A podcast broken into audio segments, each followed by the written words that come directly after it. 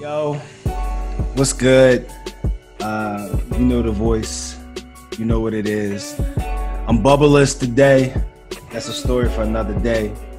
The hairline is still the same. The body is extra crisp today. I got my glasses on, but this is not video, so y'all can't see me. But I'm extra studious today. And I felt like being studious today because of our guest that we're going to have. You know what I'm saying? But before I get to, you know, our guest, you know, I always got to check in with my man with the points, with the crisp hairline, do-rags in any weather. You know, like he told y'all before, you know, he's back to doing what he does. So, you know, he might tell you, he might have to tell your mom no now.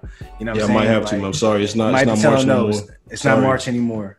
It just depends on my mood. She catch me at the right time. I'll probably shoot her something. You know what I mean? She send a cash app through. You know what I mean? But it's me. You know, it's Mari. You know what I mean? You know the headline. You know the voice. I got the do-rag on right now. Jerv glossed over the body and all that. Listen, the body is extra fresh. You know what I'm saying? I'm going to give my man his credit.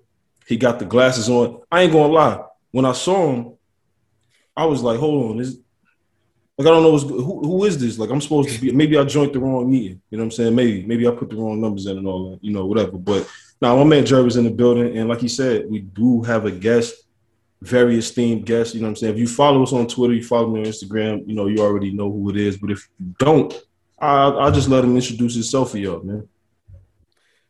Well, greetings, y'all. My name is Anthony Canton III. Blessed to be with you gentlemen this evening.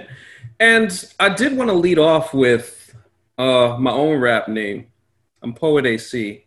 And I figure I'm going to come in here if I'm going to be the poet AC. Yo, AC. I ain't going to lie. If I saw a dude on the mixtape joint said Poet AC, I already know. Like, they got to close the tape with that. I know he's going to be spitting some real shit. You know what I'm saying? It's going to be a good beat. You know what I mean? Backpack type wave. I'm with it. I'm with all that. Yeah, of course. And of course, considering the name of this podcast, I figure I might as well come and bless y'all gentlemen with a few words. And let's do it. Yeah, let me just say a little something like this. I didn't get true fame till I got my rap name, Poet AC. I have no shame. I won't stay in my lane like Franklin. I left the cane. Sugar, it's not the Mary Jane. I don't stay in my lane. This joint sounds insane in my brain, but I do it to release the pain. Wavy like Mariano. Homer like Soriano. Like The Simpsons, I never limped in. I ain't simping. Just call me the linchpin. No grifting, just lifting. And that's why I'm different and consistent. The way is so persistent. I hope you didn't miss it. Unlike Jerv, we gonna do this today. Rap names the podcast in every special way.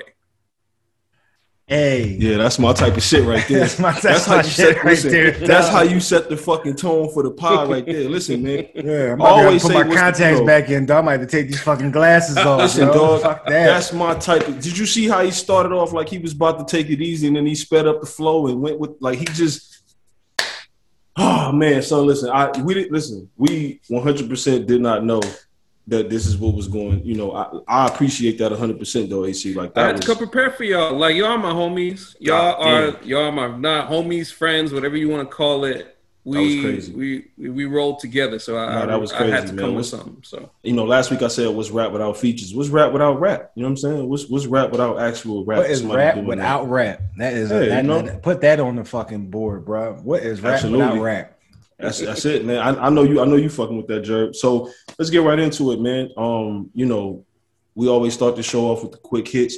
So we want to talk about the current music rotation. AC, since you know, the guest on the show, if you want to talk about either what you're listening to at the moment or, you know, something that you haven't checked out yet that you're going to peep or whatever, what's your current music rotation looking like? Well, I mean, I know you guys are going to get to it in a second, and we'll definitely talk about Conway the Machine. But me currently, I especially with the passing of DMX, I've been in a really DMX vibe.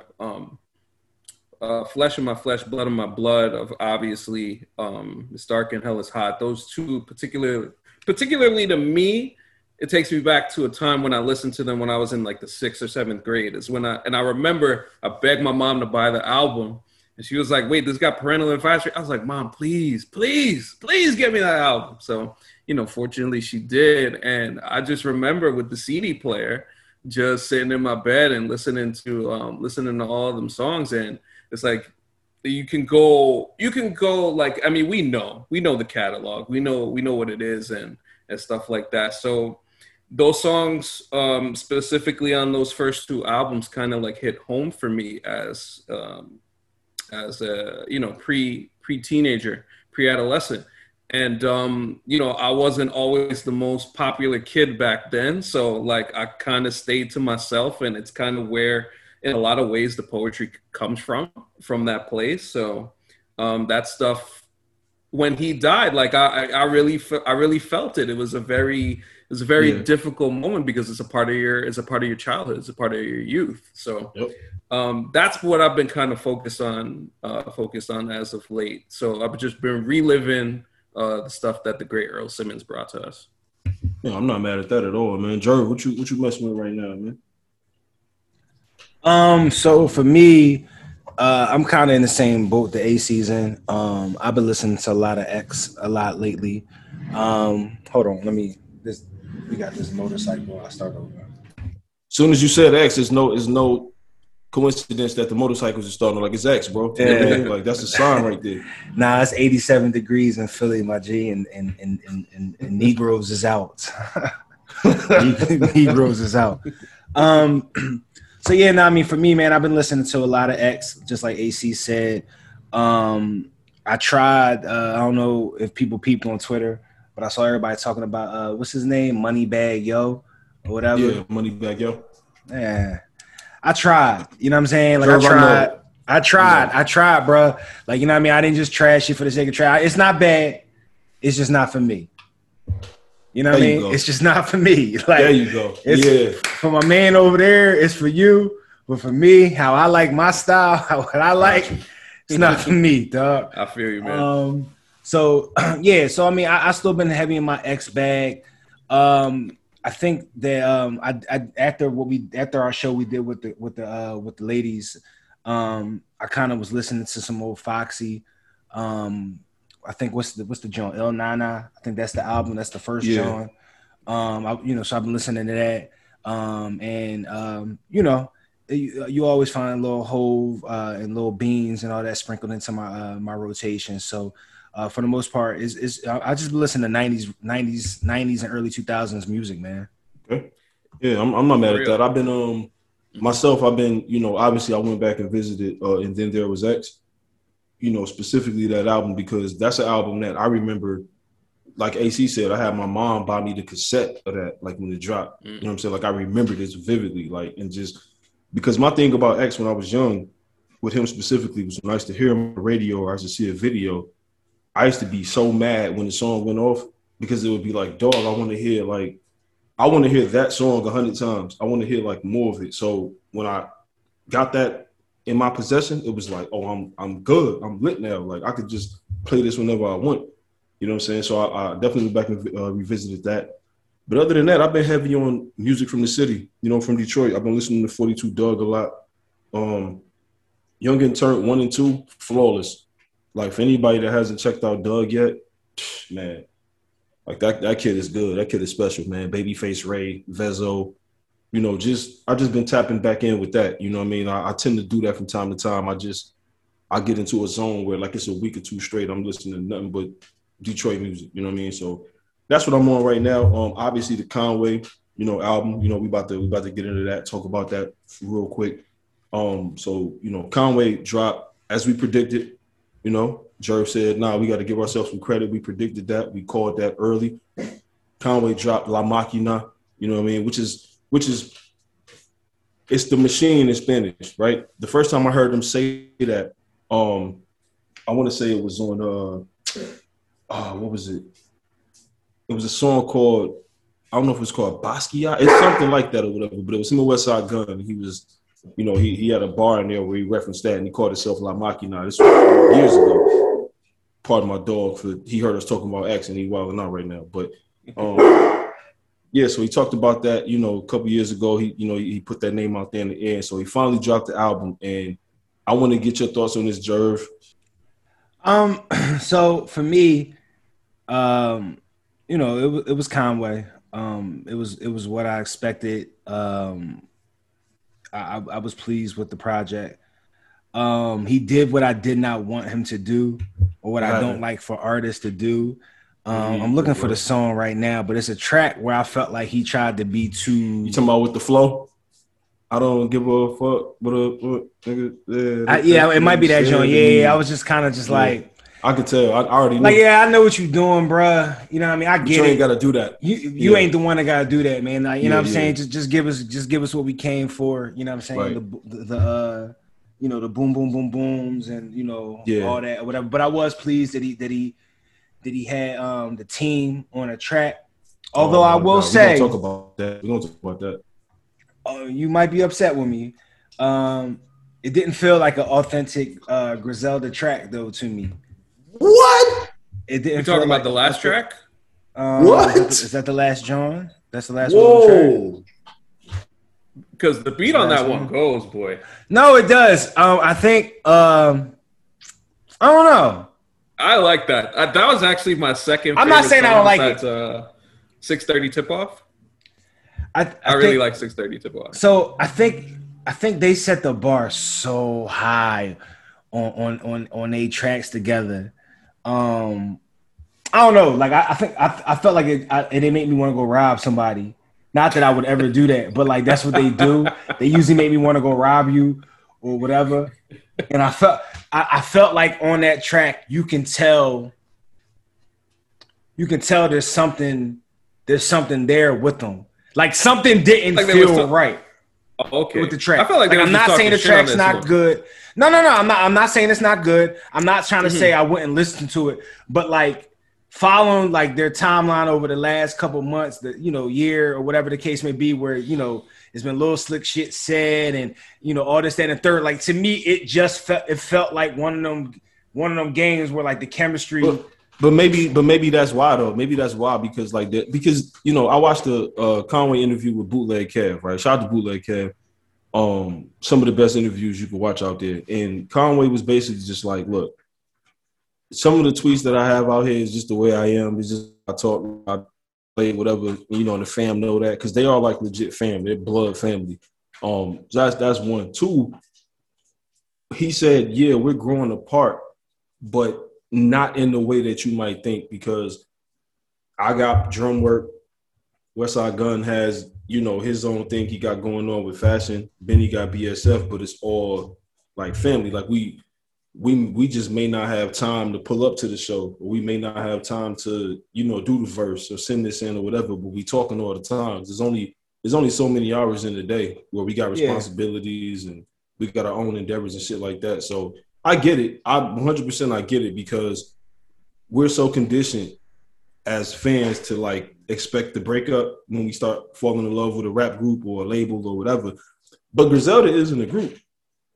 It's a label. True. And we just look at them as a group because we always hear them together. But the original concept of what they are now, the name of that song is what they were going to be initially. They were going to be SE Gang before Machine Gun Black was murdered. And when that happened, it was like, all right, cool. We still want to do this rap shit. Conway gets shot, and it's like Westside Gun is putting the whole thing on his back. So now it's Griselda. Westside Gun is his own artist. Conway is his own artist. Benny his own artist. Now we're just seeing what happens when a label or a group, however we see them, actually does what they're supposed to do, where it's like you got to put the next person on. This is what 50 Cent wanted for G Unit. If you ever listen to 50 Cent interviews, he wanted that. He wanted to, I want Yayo to put the next person on. I want Banks to put the next person on, which Banks tried to put Meek Mill on. That's a whole nother topic for a whole nother podcast. But I get what you're saying. I do 100% get what you're saying on that end.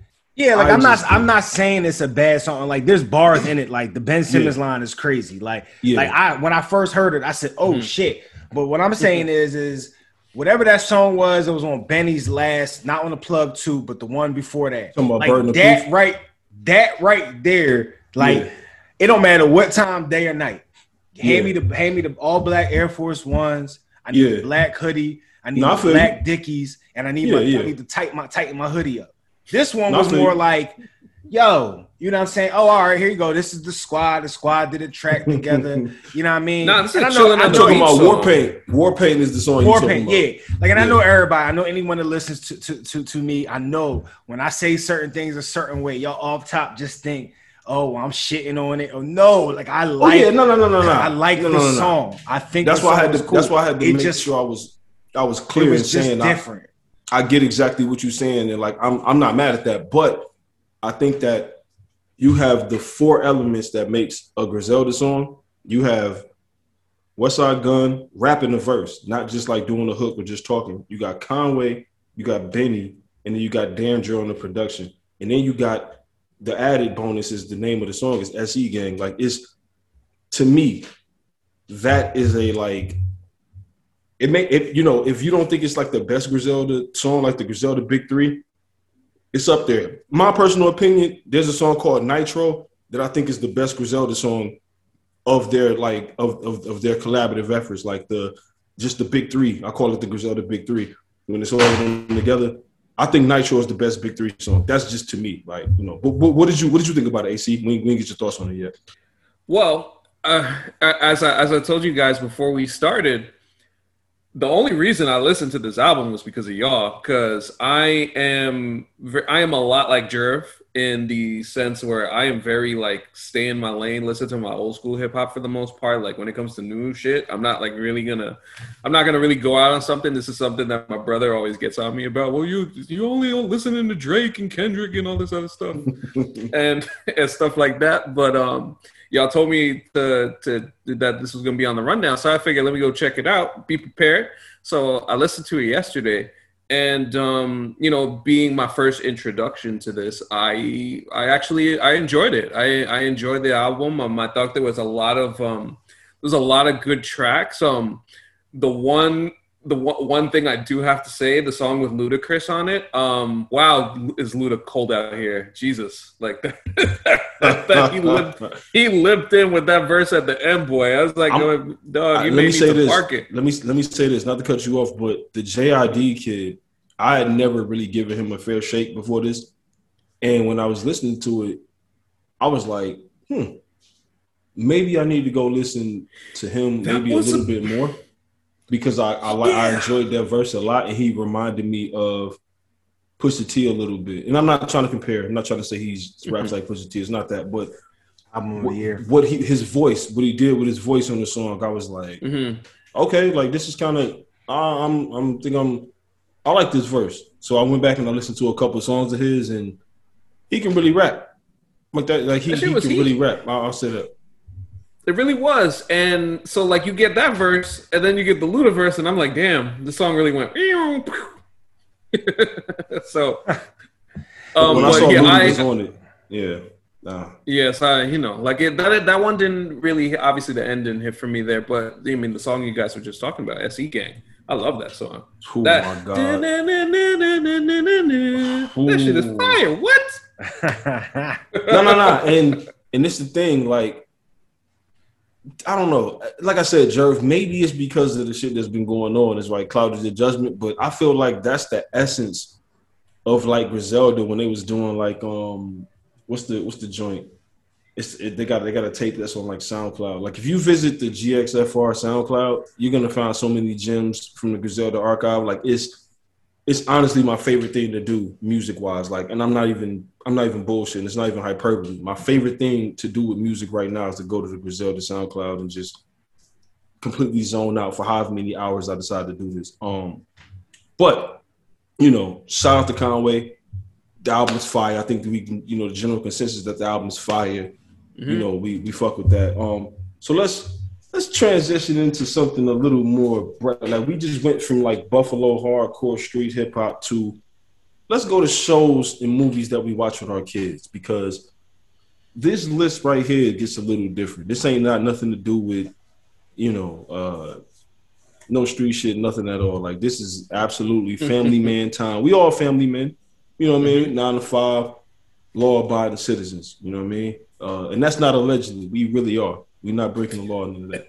So I don't break the law, but I definitely have come up on some shit off the back of a truck, but allegedly. I still do that. I mean, listen, I'm a wise dad, my G, but when man comes to Nas the shop with the, yo, my man, I got the Beats headphones for the low. Shout out to Nas, who said, I live a clean life. I don't even steal cable. I speak for myself. My niggas a slave. Like, just, but yes, but anyway, so we talking about the shows and movies that we watch with our kids. I'll say this, like, one of the main things that's been a constant in my life is Daniel the Tiger. It's been a constant in my life for years. I want to say since like maybe 2012-ish. Mm-hmm. Daniel the Tiger, it caught my attention because like my kids, all of them have watched Daniel the Tiger, all of them, from the oldest to the youngest, right? I like Daniel the Tiger because first of all, he's a tiger that can talk. That's first of all, that's a plus. He got a good hoodie game, good sneaker game, and he always wearing a good watch. It's a gold watch. Like, what's not to like about this kid? Like, he got his flaws, you know what I'm saying? He's a kid. You know what I mean? He's flawed, but he's a good dude. I think he's a good dude. That's like the number one thing. Movie wise, I've seen Shrek 1 and 2 probably 1,000 times because my son like absolutely loves Shrek, loves it, absolutely. Like you put Shrek on, he gonna chill. He gonna do the. I don't know if y'all saw the Ving Rhames joint like from Baby Boy when he telling this girl like the shit's like, oh, hold on. Like that's what my son gonna do when Shrek come on and all that. So. You know, what's going on in your households as far as shows and movies and all that with your kids? Well, for me particularly, Josiah has always kind of been on, and you know, he just turned 2 a couple weeks ago, and Sesame Street. The Young King. Yeah, man. Yeah, absolutely. Man. They get big too fast, man. Like Jesus, like it goes by too quickly, but nonetheless. Sesame Street is the thing that, you know, he's not like really like watching movies like that yet, but I would say Sesame Street, loves Elmo, big fan of Cookie Monster. By the way, I'm a big fan of Cookie Monster myself. I mean, it's funny, like I put on the Cookie Monster album because they got the album, and Cookie Monster has this song where he almost becomes like a philosopher, and he starts talking about, man, I really want to eat this cookie, but this is the last cookie. And if I eat this cookie, then what's going to happen to my life next? The way that he talks about it is just like what is this? I wasn't expecting to get this type of, getting this like really deep into stuff. And yeah, he loves that. He dances to that. Right now, he has started to transition to stuff like he's watching Coco Melon. Coco Melon. Coco Melon, get your kid attention. Coco Melon. There's a video out there. I don't know if it's on TikTok or whatever. ABC Kids. there's a video where you know, they just played the Coco Melon song to get to see their kids' reaction. Every single time that is played, the kids stop what they're doing and they run over to the screen like, yo, what's up? Like, what you? That's that? Oh, all right. And then one last thing. All of a sudden, like, and this happened like a month or two ago, all of a sudden now he's watching the Korean alphabet on YouTube. And I'm just like, yo, bruh, yeah. That's crazy. The same thing happening over here out of nowhere. Just, yeah. Like, I think Haven caught it on some watching like something on YouTube, and you know how something, it just randomly comes on afterwards. Yeah. And full disclosure, I'm in the room, but like I'm there, but I'm doing stuff myself, but I got my eye on her, but I'm not really, I'm comfortable with what's on top. And then I look up and I'm just starting to hear, I'm like, wait, what did they talk? I'm like, yo, is my daughter. So every household is the same. That's what I'm getting from this, because 1,000% we've had to look at Landon and be like, bro, you might learn another language before you learn English, because you're watching all these like Spanish and Korean and all of these videos. Like it. Yeah, I don't know, man. I'm guessing all our shit is the same, because that's yeah, the Spanish joint too, and you know it's good for him because he got a little bit of he got a little bit of Spanish blood in him. So, you know, might as well get started early before my mom starts teaching him a little bit. So for me, I'm kind of in the same boat as you are, AC. Like I'm not Haven isn't necessarily watching movies yet. She does have movies that she likes. Like at one point in time, her movie was Princess and the Frog. She really liked that movie, and then it transformed into Lion King. Lion King's her thing, but she's kind of I don't want to say she's past it, but it's kind of just like Lion King. No, well I've seen it so many times. Like that's her vibe with it. So So she doesn't really have movies yet that she's watching. Bad dad moment. I definitely was watching Dark Knight Rises. Dark Knight Rises with her the other day, and I was shocked at how locked in she was on that joint. But then I realized I was like, "Yo, this is so bad. Like you can't watch this. There's so many fight scenes on this joint." Man, nigga, my son didn't watch The Sopranos with me, so you good. You in the clear. Batman is safe. Yeah. But like as far as like TV shows, my daughter's heavy into she's heavy into Blippi, she's heavy into Elmo. We love AC. I don't know, Mari, yours might be too little too old for it, but AC, I don't know if you hip to it yet. Elmo's talk show that comes on HBO Max. Oh yeah. The Not So Late Show. The Not So Late Show with Elmo. Oh my God, dude! Yeah. It's the nighttime staple. We gotta watch. Yeah, like my son is 2. Like my son is 2. I'm gonna check that out. Oh yeah. Okay. He has an Elmo. Yeah. He has an Elmo that he like. He loves Elmo like 100%. You know what I'm saying? Like the Elmo that he got is super cool and all that. So I wasn't even up on that.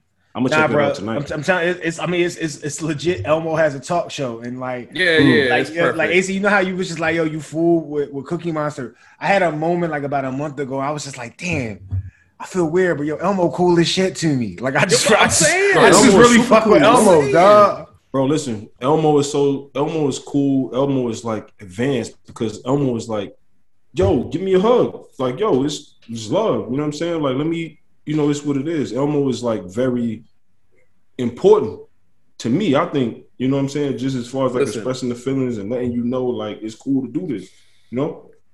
I let me say this about Elmo. A few months back, I seen this joint. Somebody put it on Twitter. It was on somebody's TikTok where Elmo's getting mad at the other puppet. I can't remember the girl's name because she wanted to give a rock a cookie. Elmo was so heated. It was so like real life type stuff that he was so mad. You know what? I'm gonna send it to y'all when please do. Please do. Oh my gosh, the rock was named Rocco. Yeah, and Elmo was just Zoe. Zoe kept saying, you know, Rocco's gonna get a chance to swing first. Elmo's like, he's a rock. and then of course when Elmo was trying to get the oatmeal cookie, Zoe goes, no, this is for Rocco. Elmo's like, and the Elmo just went off. Yeah. It was too funny. Yo, man. He's a rock, yo. Like what do you mean? Like, okay, playtime's over. Like he's a rock. Let me I need that cookie. The cookie like that, you know. Shout out to Rocco and all that, but I'm gonna need that from you. Like, yeah. Rocco, you make perfect sense, right? It makes perfect sense, man. Look at the duality. Look at the duality of this pod. We went from talking about Conway the Machine to Elmo. You know what I'm saying? And it's, you know, and I love that. I love that for us, man. But shout out to all the watch dads out there, man. Yeah, because if y'all stay up, man, it's real out here. Don't believe the hype, man. You may be washed like, by what you used to be, but you're not washed. Yeah, and it's the thing. I think what it is we got to come up with a new name. I think you reserved, not washed. Reserved. I mean, bro, I don't mind being washed. I don't mind the wash. I kind of embrace it. Because, to be honest with you. No. Like, I know I'm not like I'm washed, but I'm not washed. Like I feel like I'm cool. So like it's reserved. Yeah, that's why I want to go with reserved, because it's like you might see somebody that's reserved. They chilling, and you like, well, he ain't. Nah, he just not showing you that he chilling. You know what I mean? Yeah, but my sneaks is better than sneaks is better. And that's why I don't want to keep saying washed, because. Washed is when you fully accept it. I got an like air the rain side of bump it. On your face. Absolutely. See, you feel me? And it's like I know I can go in my closet and I can pick an outfit by accident and be fresher than most of the. We ain't getting all that, but whatever. So I want to say reserved versus washed. Like we reserved dads. That sounds like an episode title. I think we might have called it that. Lucy Nicotine is a company founded by Caltech scientists and former smokers looking for a better and cleaner nicotine alternative. Finally, tobacco alternatives that don't suck. Researched and developed for 3 years to be made for people, not patients, Lucy has created a nicotine gum with 4 milligrams of nicotine that comes in 3 flavors: wintergreen, cinnamon, and pomegranate. Lucy also has a lozenge with 4 milligrams of nicotine in cherry ice flavor. Each and every flavor actually tastes great, and it's convenient and discreet. Products can be enjoyed anywhere, on flights, at work, on the go, even at the gym. People, it's 2021. Get rid of your cigarettes, unplug your vape, throw out your dip, and get some Lucy nicotine gum or lozenges. This is the real deal. A subscription to Lucy comes directly to your door each month. It's so simple, and you don't have to leave your house because Lucy has delivery down. Right now, bomb listeners, that's right, this podcast that you're listening to, Black Opinions Matter, you guys all go to lucy.co and use promo code BOM to get 20% off all products on your first order, including gum or lozenges. That's Lucy, Lucy.co, and use promo code BOM at checkout. Also, I have to give this disclaimer. Warning, this product contains nicotine derived from tobacco. Nicotine is an addictive chemical. Lucy.co, and be sure to use that promo code BOM. I thought about this topic recently. We just moved into a new spot about a week ago. And I was like, man, like this is every time we have to move or there's a heavy thing be lifted or something to be done, I always get reminded that like I'm the man of the house, right? And when I was coming up, being the man of the house was something you was like aspired for because like either your pop told you that or your mom told you that or you saw it on TV, you just, whatever it was, right? So the idea of being the man of the house was a thing, right? I want to ask you guys, has being the man of the house, has that title been what you thought it would be when you were growing up? Or did you have like some surprises where you was like, oh shit, I didn't know this had to, you know, whatever. Like, how you feel about it? I want to hear Jerv on this first. I say for me, it was definitely a shock value of it. But I think that's how I look at most things in life. You know what I mean? Like you don't really ever really understand what it really is until you're actually put into it. Whether it's being married, whether it's getting married, whether it's, you know, having a child, whether it's, you know, packing everything and saying, yo, we out, you know what I mean? We about to go live over here, or I got this job, you know, whatever. Like you don't really ever understand it until, you know, there's really no handbook on it.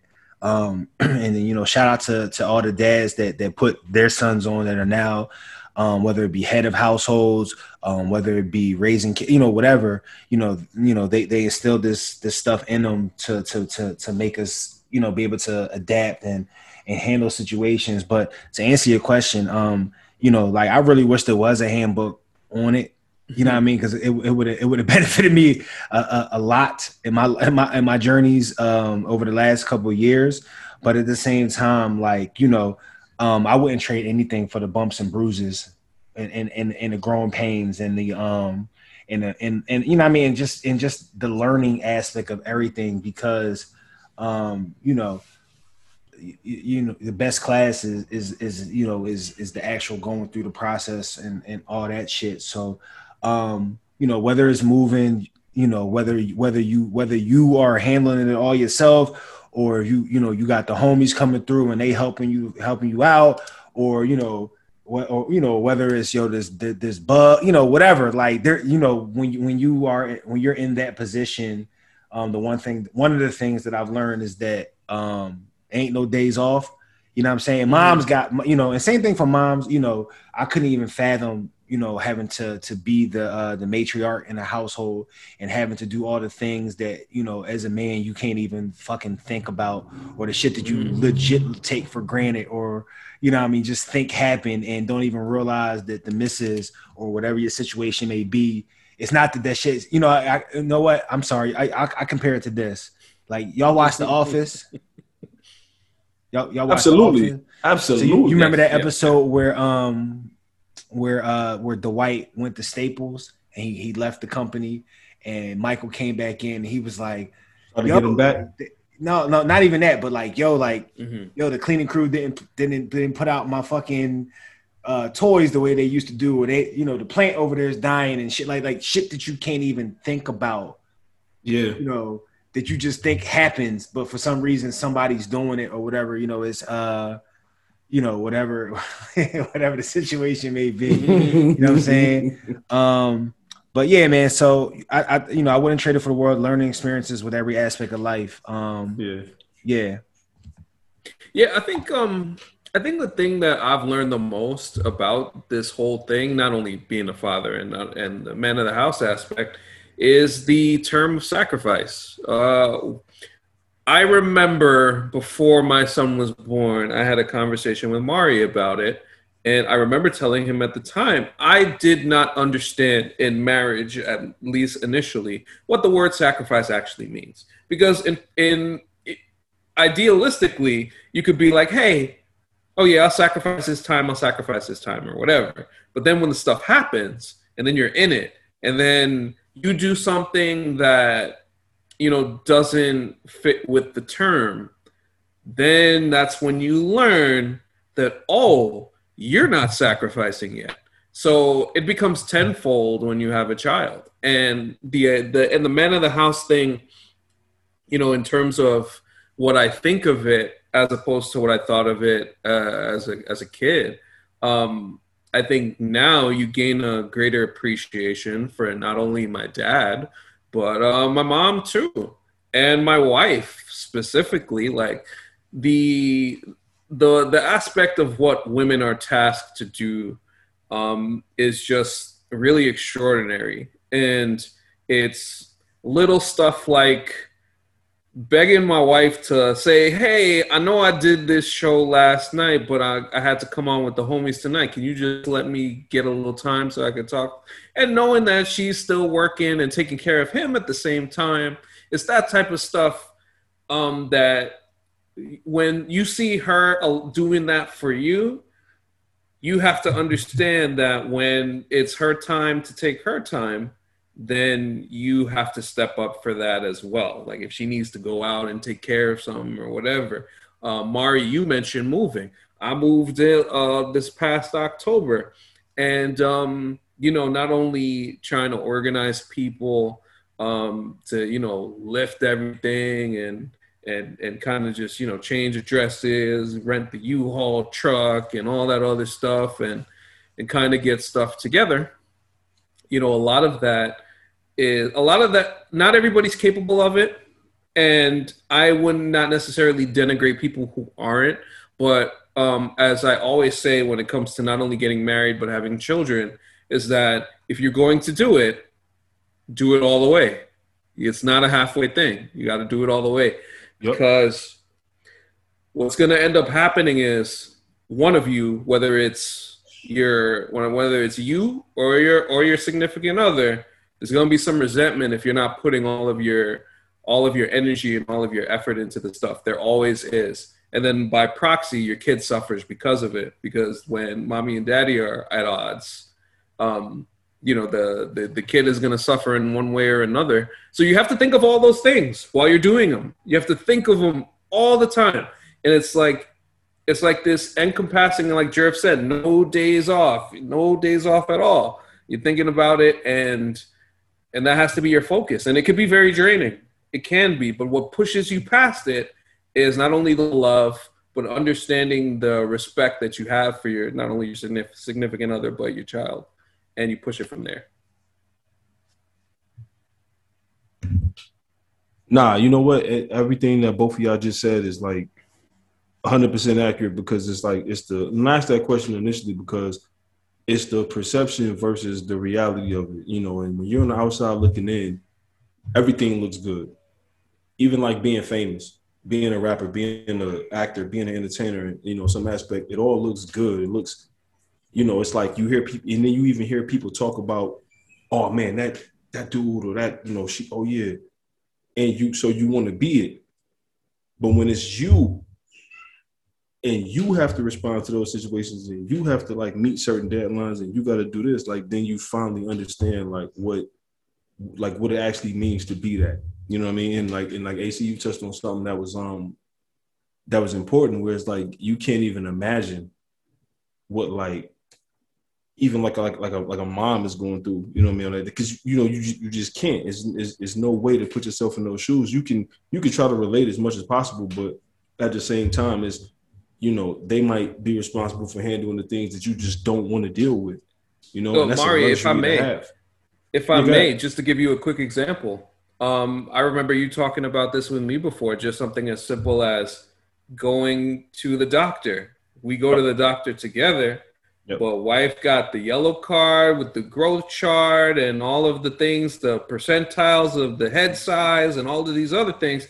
I don't want to do that. Because there are certain things that we're afforded by having, you know, great women in our lives, you know, just having a great significant other in your life regardless, you know. But, you know, my situation is having a great woman in my life makes my life a lot easier because it's certain things that I don't want to do. If I had to do them, I would. If I was a single man, I would be making these calls to pay the bill and do this, that, and the third. But because I don't have to, I try not to take that for granted because it's like, I know that it requires work. She works, she tackles the finances as far as like scheduling things to get paid and like, oh, I had to call because there was a dispute about this, whatever. Me, I bring the money to the table. Here you go. You know what I'm saying? Let's do what we need to do with this, and that's that. But I don't take it for granted that you have to make that call. You have to send that email. You have to send that text, or you got to listen to that voicemail about, you know, whatever. Because those are things that I just, you know, run your household the way you want, live your life the way you want. But for me, I just don't like doing those things. I don't like having like these conversations with people, speak to a representative. Yeah, I just had called because blah, blah, blah. I just don't like it. You know, she doesn't mind that, but it still takes work. Just because somebody doesn't mind doing something, it doesn't mean that you should put them in a situation where they have to do it all the time. You know what I'm saying? Mm-hmm. You know, and that's one of those things too. So for me, I think my experience being like, you know, the man of the house is more so like, I kind of was prepared for this, but I didn't really know what it was going to entail until I was in it. Because before, as a single man, if I don't go get my license renewed on time, it only affect me. As a married man with kids, I can't drive the kids over here because if I get pulled over, it's a wrap. The car gonna get took, and this is gonna slow up, and you know, whatever. And they don't care how cute your baby is, bro. Oh no, nope. No, hell, they don't give a fuck. Get that oil change too. That only worked one time. Inspections, all that shit. That worked one time with me, Joe. I'm glad you mentioned that because we was on our way home and we got stopped. It was something petty. It was something petty that they could have absolutely like took to the full extent of the law if they wanted to. But the homie looked in the backseat. He saw a baby girl. She was like maybe one at the time, maybe one, maybe two. And he looked in the back and he saw her. And he was like, man, like, you know. And he just looked at her and he was just like, all right, man, look, you say y'all just going around the corner, so. You know, I know you got your beautiful family with you. Go ahead. I'm going to let y'all rock. But make sure you going over there because if I pull around and I see y'all doing something else, I'm going to have to, you know, whatever. So I was like, all right, cool. But even things like that, you know what I'm saying, dealing with situations, confrontations or just whatever it is. Like, you know, being a man of the house is so much more than just about being, you know, displays of like, oh, I'm tough. It's like just being that security blanket for everybody.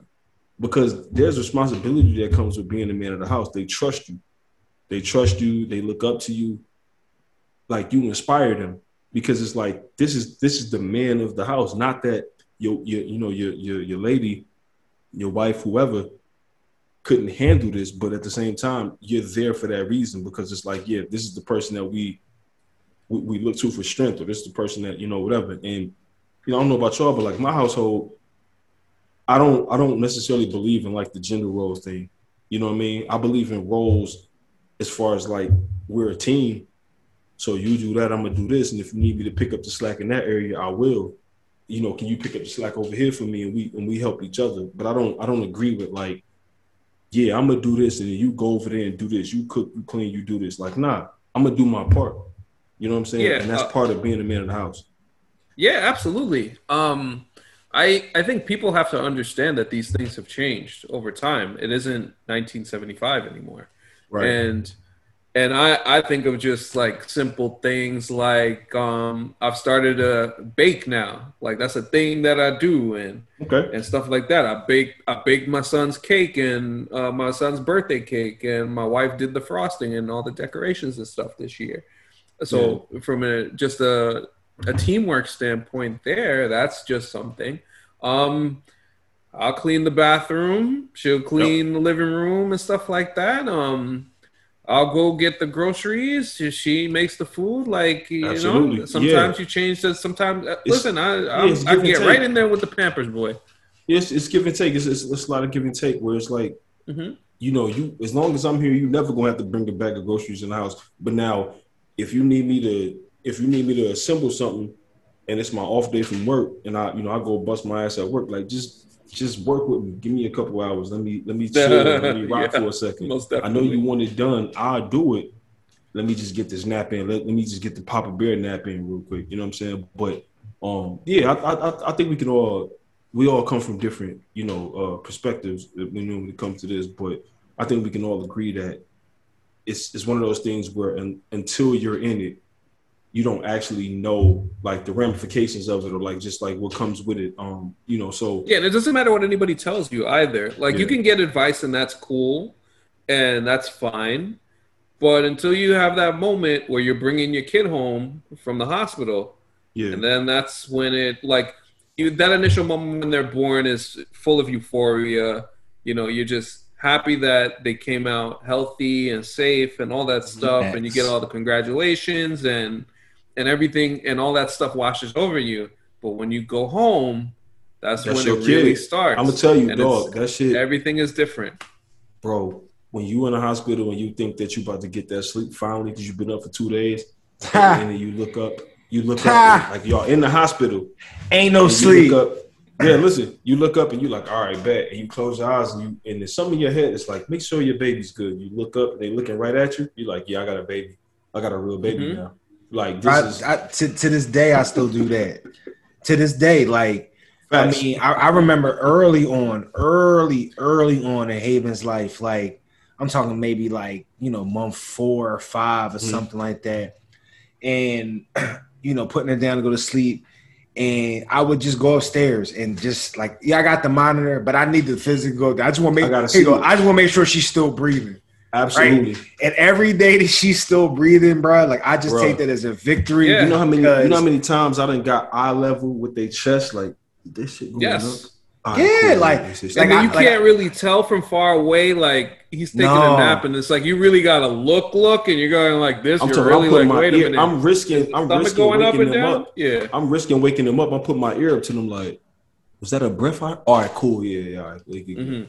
Nah. Like I just went for I started doing biking. I ain't doing all that shit. I started riding my bike with Haven on it. Like biking insinuates that like, yo, I'm out here. I'm not doing all that. But I started riding my bike and the weather's been nice. And it kind of threw me off the last time I went. I had a lot of older couples or just older people in general that saw Haven on the back of the bike with me, just like giving me a thumbs up and like, oh, good stuff. And while I appreciate it, it always throws me off because I'm just like, why are y'all? I'm supposed to do. Like I can't see this being any other way. Yep. No matter any type of situation, whether you're married, whether you're not married, whether you have a whatever your situation may be, like I don't understand how you can't figure out a way to get it. So it baffled me seeing people like congratulating me or saying good job or whatever. But I'm the same way, dude. Like when she go to sleep now, even now to this day, I will turn over. I will look at the monitor. I'll walk over to her crib and I stand there because I'm like, she good. I'm gonna tell y'all this. Prepare yourself for when they get old enough to text you. Because my baby girl is 6. So she'll text me while I'm at work and be like, Daddy, when you come home, can you come talk to me? Like, I want to know how your day was. Like, she'll text me this. Or she'll be like, I want to tell you about my day. And getting those type of texts is like, that shit I always got to, like, catch myself like, damn, I'm about to fucking cry right now, dog. Because, like, this is my kid. and she's behaving this way, and it's like it's incredible, dog. Like, for real. So just to hear y'all say that, you know, but Jerv, to your point, I think that's just the tale of the times, man. Like, we're getting congratulated for doing what we're supposed to do because we live in an era where so many people don't. So it's kind of like you see somebody doing what they're supposed to do, and now it's like that's like applauding somebody for knowing the difference between there, and there. Like, you would think you should know that, but when you see somebody use it correctly, it's like, hold up, bro. Don't be judging them people, because I'll tell you this. You want to talk about tense. You want to talk about nervousness. When I'm typing them emails out and it comes to there, then, like, all that, and I go back and I'm looking, I feel so proud of myself when I get it all right the first time. Shout out to you, it's so easy to – like it, so don't. We're not bashing them today, bro. No, I mean, we can look sideways, and we're not gonna bash them today. We're not bashing them. What I'm saying is, when you see somebody get it right, I'm not talking about the people who get it wrong. Not at all. Okay. I'm talking about you see somebody who get it right.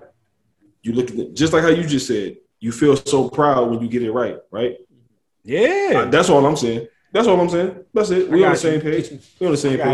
But so one more topic before we close out, and I just want to get you guys' thoughts on this.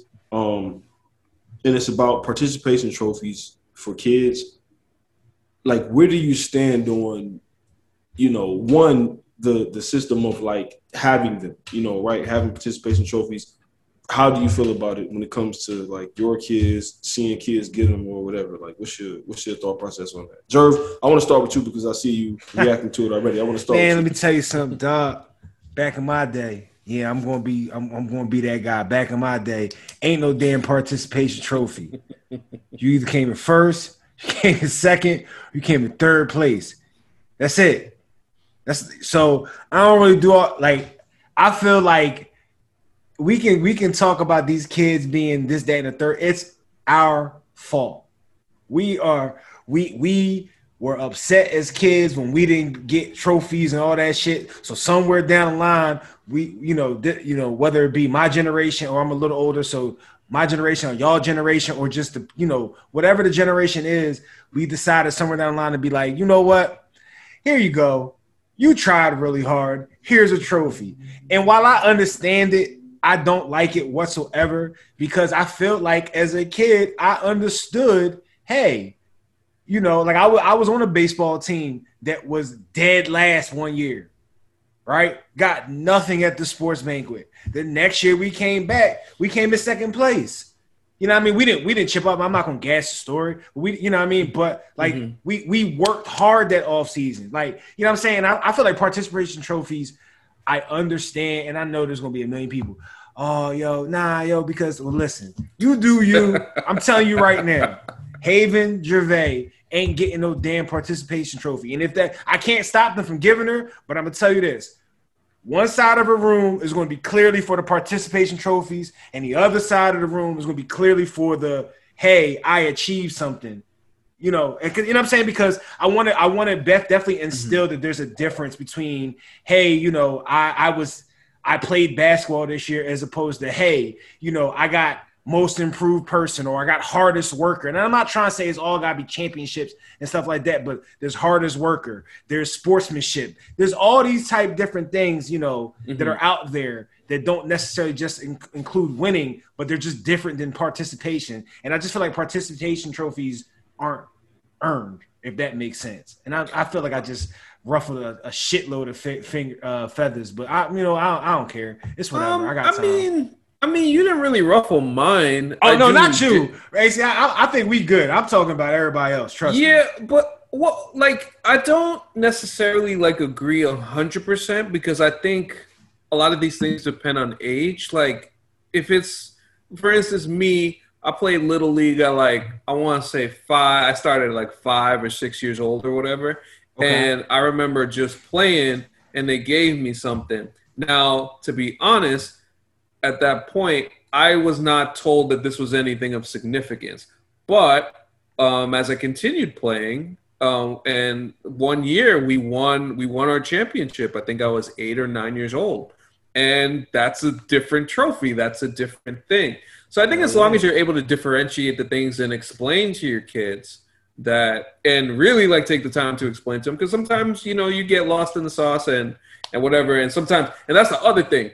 kids are around other kids, and other kids' parents have different ideologies and different ways of doing things. So then their kids are going to tell your kids that this is what this is. And then, you know, kids are like sponges. They take everything. So you have to be, the onus is on, I think, the parents and the person in particular to let your kids know that this, you know, there's a difference between the two.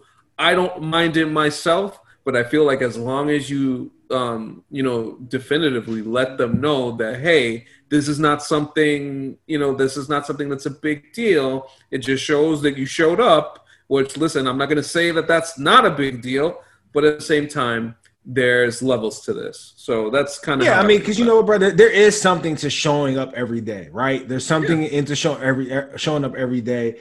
And I know you got to let a kid be a kid and all those aspects. So I get that.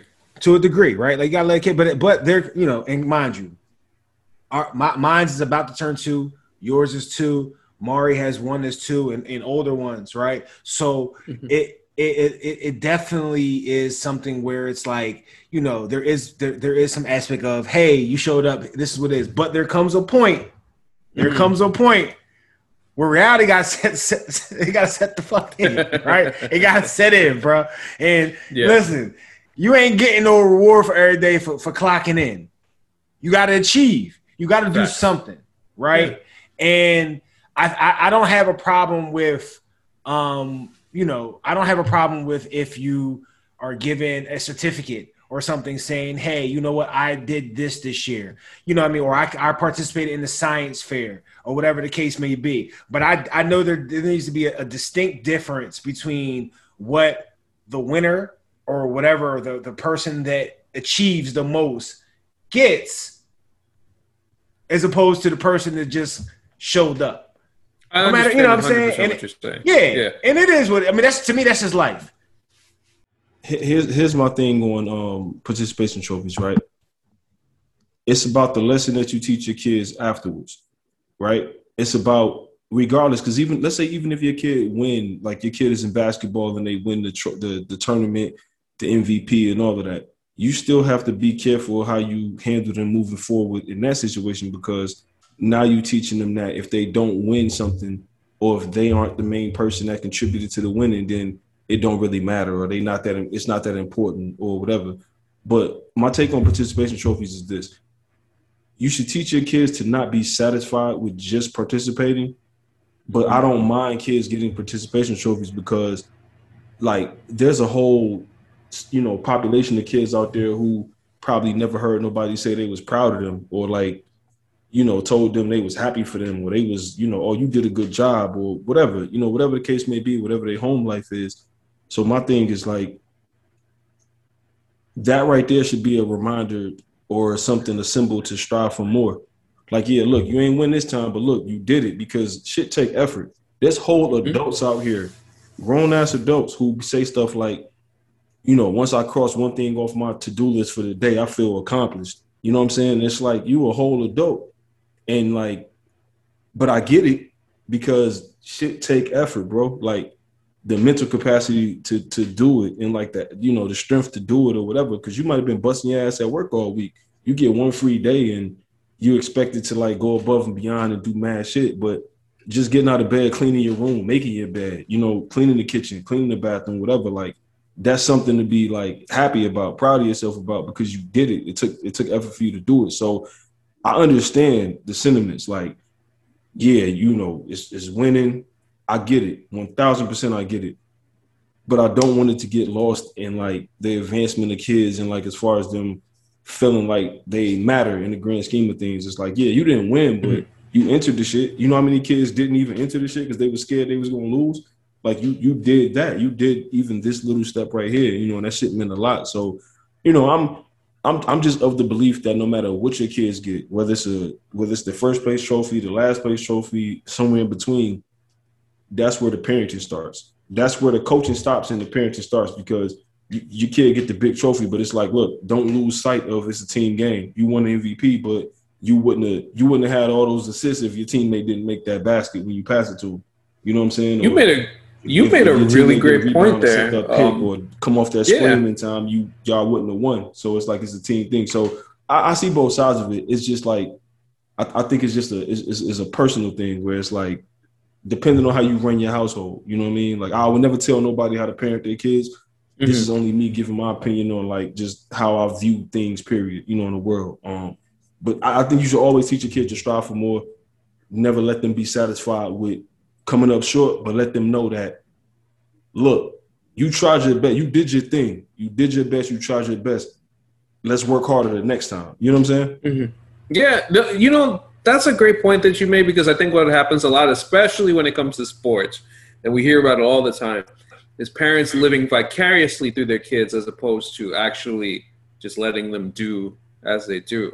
And especially if your kid starts to see some type of success, that you know, you made another good point there is, you know, don't push people too far.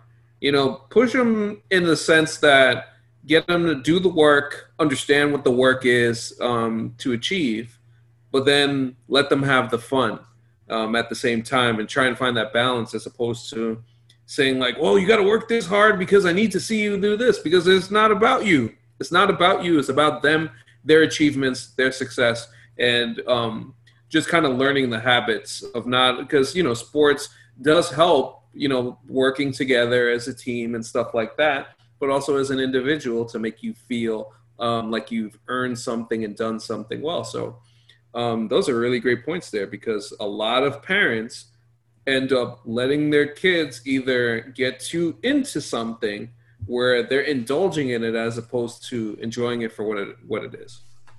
I think, you know, just to piggyback on what y'all said, I think one of the things that I'm not going to say that I fear that I'm going to struggle with, but one of the things that I'm super duper conscious of is I don't want to push Haven to do anything outside of the normal pushes in life that I'm supposed to push her about.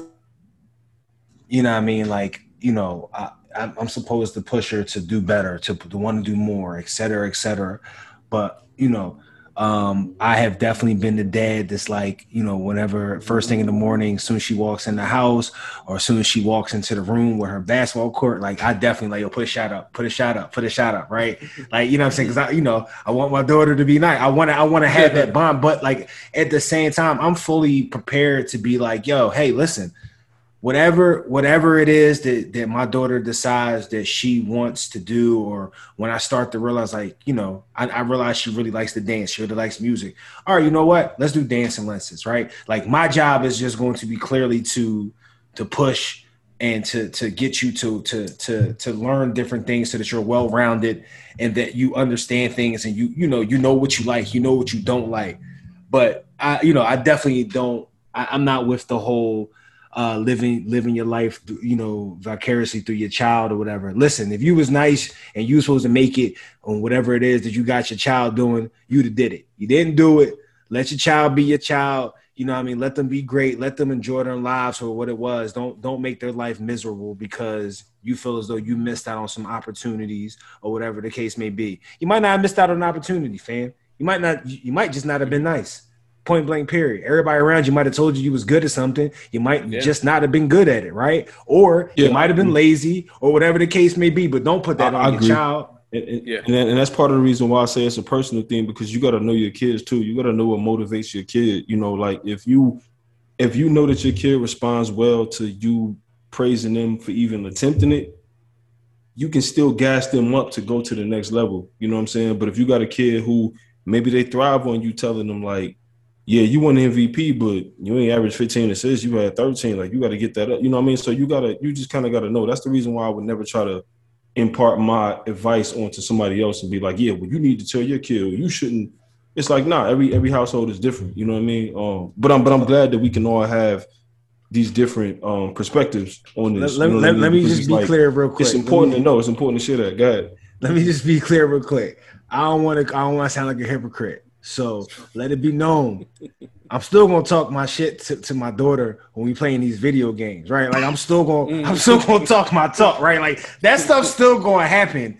You know what I'm saying? You know, but I ain't living by care. I'm toughening you up, right? Because 100% to you. Now listen, if I beat my kids in something, they're going to hear about it. You're going to get this trash talk at home because I'm got to prepare you for when the world, they're going to say worse shit to you than daddy going to say. Oh, for real. But that's right. I'm that's talking what you about to like, do? Did you do that when, yeah. when I just bust you in 2K real quick? Or when I just bust you in Mortal Kombat? No, you didn't. Chill out. That's great. But yeah, man, you know what I mean? Like that's my, you know, that's the central point, you know what I'm saying? And I think, you know, I want to say thank you, gentlemen, for just like that, the wisdom and just those words and all of that, man. You know, not just for me, but because the listeners need to hear this stuff too, because it might be people that's asking themselves these questions, they're struggling with coming up with the answers for it. And, you know, I think we provided them with a decent amount of a game, a decent amount of gems and all that, man. You know, it's a Rap Names podcast. Another episode. I want to shout out to my man AC. That's my dog, man. Like we talk about everything from Marvel movies to real life shit to you know whatever, man. I just want to say thank you again, man. AC. What you got going on right now, bro? Like, what's the you know what's is any pods coming up next or you know what you got? Well, currently, you know we currently do the Marvel Cinematic University podcast. That's myself, Jake Christie, Jerome Chang, and Stephanie Williams. We had the great Howard Bryant from ESPN to go through the last episode of The Falcon and the Winter Soldier. So yeah, I think people who have watched the show will find that our show critiques these things a little bit differently than most do. We can love something, but critique it at the same time when it's not good in particular aspects. So like that's the best way I could describe it. You can follow that show's Twitter feed at MC University Pod. As far as myself personally, I do indulge in nerd culture, and I am a writer at murphysmultiverse.com. So any coverage from Falcon and the Winter Soldier you can get from me there. And on Twitter, if you want to follow me, at Anthony Canton _3. And yeah, man, I'm grateful for this opportunity to come on with talk with y'all. This has been a long time in the making. And Mari's been so grateful with his time over the years doing stuff with me and us that, hey, I had to at least stop by and chop it up with y'all. And then hopefully maybe we get Jerv on one of these shows in the future if he would like to come on. Hey man, I would like to be on once WandaVision season 2 comes out. There we go. Nah, there we go. You know what I'm saying? I think that would be good. Also, I need to happen. Yeah, man. Look, shout out to y'all. Again, as usual, every week we do this. Shout out to the fans, man. Shout out to the listeners. You know what I mean? I hate saying fans. Shout out to the extended family. You know what I mean? Extended family, the listeners, and everything for constantly rating, subscribing, reviewing us, tell a friend and all that. We appreciate everything, man. You know, it's another episode of Rap Names Podcast. So we out, man. We'll see y'all next week. Hi,